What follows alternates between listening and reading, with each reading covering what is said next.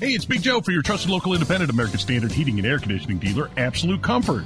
Chris Wedekin is the owner, and he tells us why many homeowners are giving up their air conditioners for a high efficiency heat pump. By removing your air conditioner and replacing it with a heat pump, you are not only saving by getting a higher efficiency air conditioner, the heat pump works in reverse and saves you money in the wintertime as well. See if a heat pump is the right move for you by going to AbsoluteComfort.org. Absolute Comfort is your trusted local independent American Standard heating and air conditioning dealer.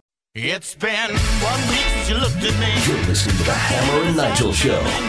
Uh, you said something earlier about a possible replacement for the Jets, the New York Jets, their quarterback situation. Of course, they traded uh, for Aaron Rodgers, uh, supposed to be a big deal, and then he blew out his Achilles, a fourth play of the game on Monday Night Football, and now the Jets have a decision to make. They bring in some new, maybe a veteran.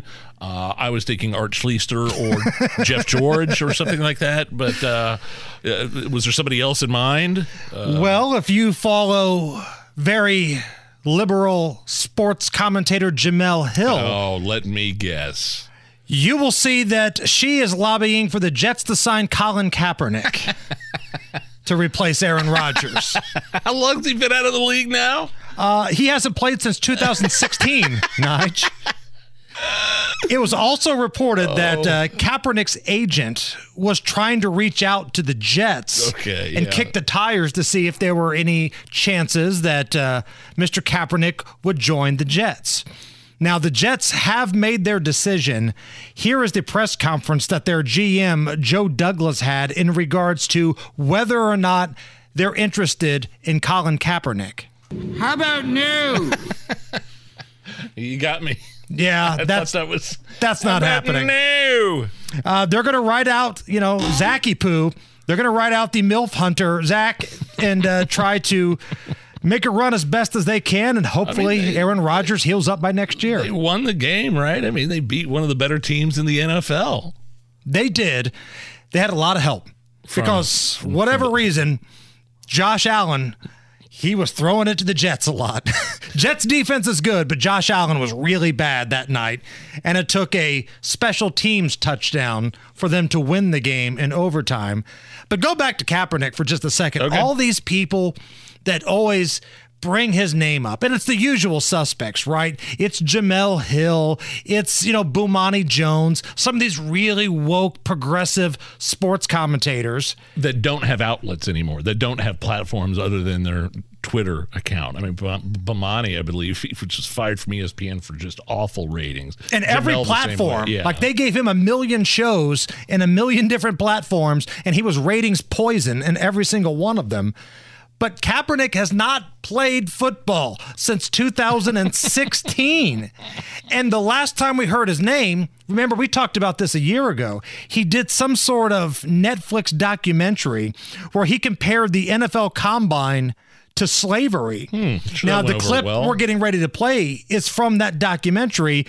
Now, imagine there's animated slavery images over the top of this. What they don't want you to understand what's being established is a power dynamic. Before they put you on the field, teams poke, prod, and examine you, searching for any defect that might affect your performance. No boundary respected, no dignity left intact. He's talking about the NFL combine where the college kids work out for the scouts, and he compared that to slavery. Yeah, I think the teams want to make sure everything's okay with you physically before they give you multi-million dollar contracts. That may be really one of the subtle differences between the combine and slavery. where those multi-million dollar contracts where right. athletes become wealthier than you know beyond their wildest dreams pretty much everybody in that room is going to be a millionaire we just want to find out what level of millionaire why would you want to go play in a league that you compared to slavery if you're Colin Kaepernick? If these rumors are true and his agent was reaching out to the Jets, why would you want to play in the slavery league? Unless you are full of crap and you realize your only business approach right now is to continue being a victim and an activist. That's what Colin Kaepernick is.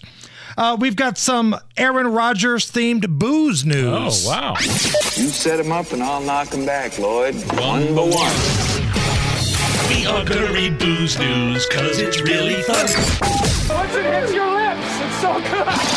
Nigel presents Booze News, Booze News.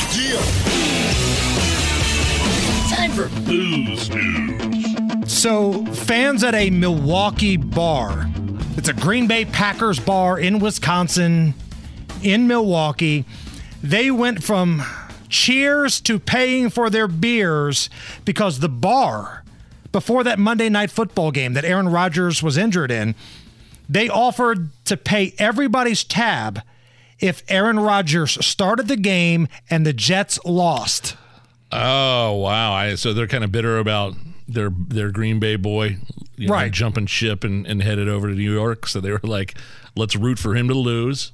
And uh, if if the Jets lose, then everybody, it's on us. It's on the house. So everybody showed up for this Monday Oh, night football man. game, and four plays in, Aaron Rodgers goes down. They bring out the cart, he's done. So everybody in the bar starts pounding drinks because they think their tab is going to be free that night. and ultimately, the Jets still won the game in overtime. Take a listen. So there's a loud roar when Rodgers leaves the game hurt in the first quarter. and the mood has changed considerably.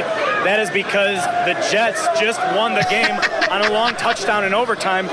You could take a look. This is the reaction from a bar where people are realizing the bar tabs they've been racking up all night. The bar was going to be paying that tab. It is setting in. They are going to have to go to the bar and pay that tab. I mean, because Aaron Rodgers went down on the fourth play of the game, and it took him all the way till overtime to find out whether or not the Jets would win or lose or not. I would have been the same way. Oh, the Aaron Rodgers is out. I start chugging left and right. Would you, know wouldn't have been cheering for his injury, though, right? Well, not for his injury, but I'd be sure because cheering they for the were, and I think that's Oh, a were they? Bush League deal. like they were cheering for his injury. That sucks. Well, but now that he's sidelined for the entire season, I do think it's important. Let's go ahead and check in with one Mister uh, Aaron Rodgers here. Hi, good neighbor. Welcome to Mr. Aaron Rodgers' neighborhood. It was a beautiful night for a football game. I took a snap and felt a sharp pain. I thought, really? I tore my Achilles?